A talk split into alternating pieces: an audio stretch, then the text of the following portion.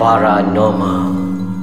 Di sebalik tabir Seekers Underground Menjejaki misteri entiti Hai Assalamualaikum Salam sejahtera Dan salam paranormal Untuk semua pendengar-pendengar kami Dan Alhamdulillah Kami masih lagi Stand still Dalam uh, Rancangan Podcast Ais Kacang Segmen Paranormal.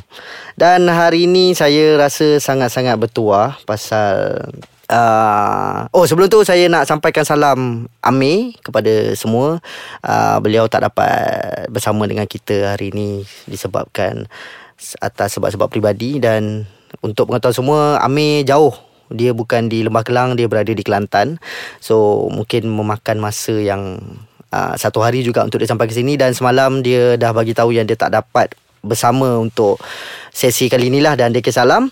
Dan macam saya cakap tadi saya rasa amat bertuah kerana dapat menjemput dua orang rakan seperjuangan.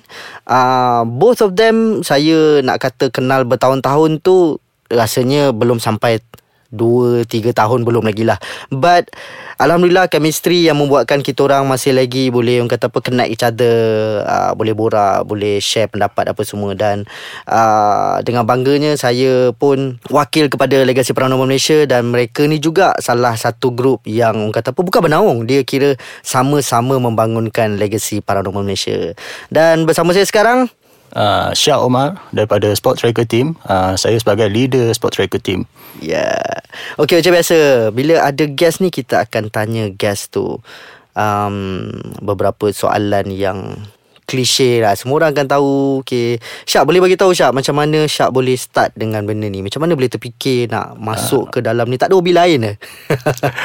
Hobi lain uh, Hobi sebenarnya Syak berminat ni pada Scene Syak masa sekolah lagi Waktu tu Syak selalu lah Terlalu uh, macam kena ganggu Dengan gangguan-gangguan kan Dan Syak pernah berjumpa juga dengan Makhluk-makhluk yang ni Bila Ganggu diri Syak uh, Daripada situ lah Syak minat Dengan benda ni Syak teruskan jugalah Bila ni dengan aktiviti paranormal? Okay, rasanya semua orang nak tahu um, orang kata apa, mungkin kepada macam orang-orang yang selalu mengikuti kita ni, orang tahulah kewujudan uh, STT ataupun Sport Tracker Team ni kan. Boleh ceritakan sikit Sport Tracker Team ni bila diwujudkan dan siapakah berapa orang ahli-ahlinya? Sport Tracker Team ni uh, diwujud pada tahun 2000, tak silap 2016 macam tu lah.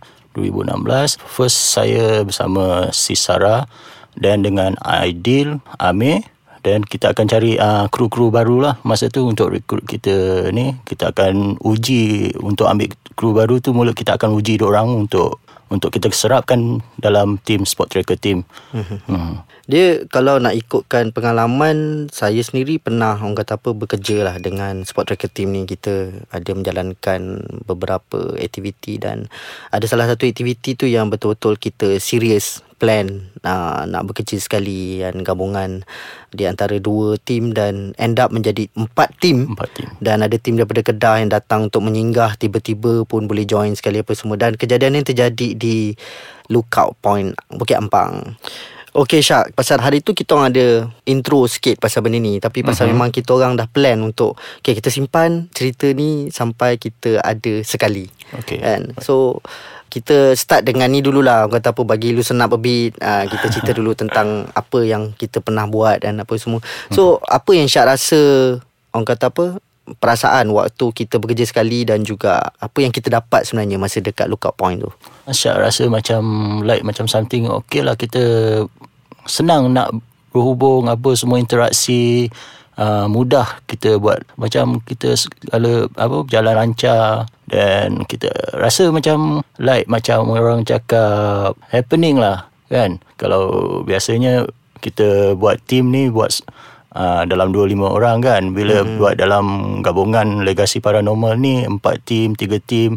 So setiap team tu ada dia punya peranan-peranan masing-masing So kita boleh tengok lah macam mana kita ambil pengalaman daripada dua orang, kongsi pengalaman. Hmm. Uh, yang tu lah right, macam best lah orang cakap. Okay. Sebenarnya pengalaman tu adalah uh, semua orang akan rasa lain-lain pasal setiap grup ada pembawakan masing-masing yeah. juga kan ada juga dia punya mm-hmm. macam uh, teori masing-masing dan kita macam biasa kita akan berehat sebentar kita akan kembali selepas ini Okay kita bersama terus Okay kali ni kita nak go into deep uh, kita mesti orang pendengar-pendengar semua nak tahu pengalaman Syak sendiri macam apa pengalaman yang paling suka untuk dilupakan. Okey, pengalaman yang paling suka yang Syak tak boleh nak lupa. Ah bertemu betul-betul bertentangan dengan Pontianak. Oh, Ah, okey. ah, waktu tu Syak berada di asrama hostel eh. Ah, dah lama jugalah, maybe dalam tujuh tahun macam tu. Okey. Ah, Suatu Syak kat atas Syak rasa macam ada something tau. Ah, dia punya mengilai dia rasa amat berbeza daripada yang orang cakap macam kat TV tu apa semua kan. Sampai sakit telinga Syak dan tiba-tiba dia muncul di hadapan Syak Syak kaku. Syak kaku. Syak memang tak boleh nak buat apa. Uh, Lidah pun kelu Nak cakap Something pun dah tak boleh apa. Cuma hati lah Kita kena cekal kuat kan Semangat kita. Uh, Lama jugalah Syak kat situ macam kaku. Dan baru Syak dapat uh, Gerakkan badan Syak. Alhamdulillah. Dia masa tu dia masih memandang Syak tau. Dengan uh, rambutnya tertutup memang muka memang tak nampak. Okey. tapi dia punya suara dia memang kuat betul. Okey. tak ada tak cerita di sebalik kejadian ni? Macam pasal semua asrama akan ada urban legend dia ataupun ada cerita yang akan dibawa daripada generasi ke generasi pasal gangguan pasal okey jangan masuk bilik ni nanti jumpa dia ni nanti ada kejadian-kejadian pelik so. Uh, ada juga. Mhm. ada berapa bilik kat situ memang dibiarkan kosong. Okey. Uh, dia cakap uh, macam ada yang penghuni asrama tu dengar setiap malam macam bunyi tapak kaki Mhm. bunyi macam apa ni gangguan-gangguan ketuk-ketuk apa semua kan. So ada setengah bilik tu memang tak boleh penghuni asrama masuk dalam. Okey. Adakah benda tu sampai sekarang? Still ada lagi. Masih eh? Uh, masih ada lagi bilik tu. So Syak ada macam berhubung ke dengan Rasanya memang dah tak ada lah Kawan-kawan yang kat situ pasal semua dah Yes. Satu batch kan Semua Yes. dah, dah habis kan. Tapi masih dengar cerita tu Masih sama lah. Masih sama. Okay So itu dia. Kalau korang nak dengar macam um, Actually kita orang ada dapat beberapa story lah daripada pendengar sendiri di mana orang menceritakan kisah pengalaman orang. Yang sama juga kan dekat asrama apa semua. But bila kita cerita dekat orang orang akan ada satu skeptical thinking di mana orang akan cakap macam alah benda ni normal lah bro. Mana-mana asrama akan ada. But bila orang dig into it sebenarnya cerita ni memang jalan cerita dia sama. Tapi sejarah dia mungkin lain-lain Ah, sejarah dia. uh, pasal uh, takkan out of sudden tiba-tiba benda tu boleh mengganggu orang dan yes. Dia terus mengganggu orang. Mesti ada sebab-sebab dia. Dan itu satu benda yang menarik minat kami kepada kami sebagai pengkaji dunia paranormal ni untuk merungkai benda tu. Tapi mungkin belum ada rezeki lagi kita semua nak masuk ke asrama-asrama ni and menyelesaikan. Pasal Ya. biasanya dia orang akan panggil orang kata apa badan-badan yang berwajib yang orang kata apa memang akan disebut kira yang official lah macam ustaz ke Ya. daripada Darul Syifa ke apa kan. But sebenarnya kita kita orang pun memang looking forward to it untuk orang kata apa bekerjasama ke ataupun at least a one time punya trial untuk kami merungkai apa sebenarnya yang terjadi kan. Pasal rasanya bukan nak kata orang lain tak boleh buat kerja but mungkin setengah orang dia suka berasa dia tak akan bercerita pasal benda-benda ni kan. But itulah adanya kami ni semua sebagai pengkaji dunia paranormal ni pasal kami akan cuba untuk merungkai dengan izin Allah dan memberi sedikit pemahaman kepada orang luar. Okey kita balik kepada Syak. Syak.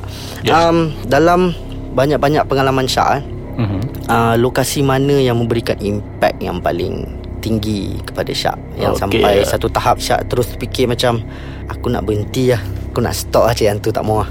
uh, kebanyakan uh, lokasi-lokasi semua yang saya nampak ada yang hotspot okey hotspot tapi yang paling mencabar bagi Syak di hospital Kirara hospital okay. Puchong Kirara hmm. uh, sekarang hospital tu rasanya dah runtuh Mm-mm. dah dirobohkan di situ paling mencabar lah bagi Syak uh, tapi kalau nak ikutkan nak retired awal tu masih belum lagi lah.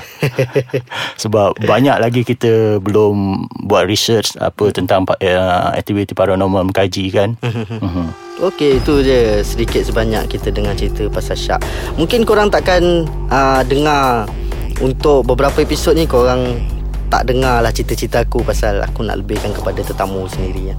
But kita dah pun sampai ke penghujung episod kan. Dia macam pendek walaupun semua orang cakap kata tak boleh panjangkan lagi ke sebenarnya best pendek-pendek ni pasal dia punya surprise dan suspense so yeah. bila orang uh, benda ni pendek so orang akan menunggu untuk pergi ke episod yang akan datang. Jadi macam biasa kalau uh, korang ada apa-apa cadangan uh, komen ataupun apa saja nak berbual dengan kita orang so boleh masuk ke laman web rasmi iaitu www.aiskacang.com.my dan korang boleh cari uh, channel kat dalam tu ada macam-macam channel podcast ada dan salah satunya ialah podcast uh, paranormal.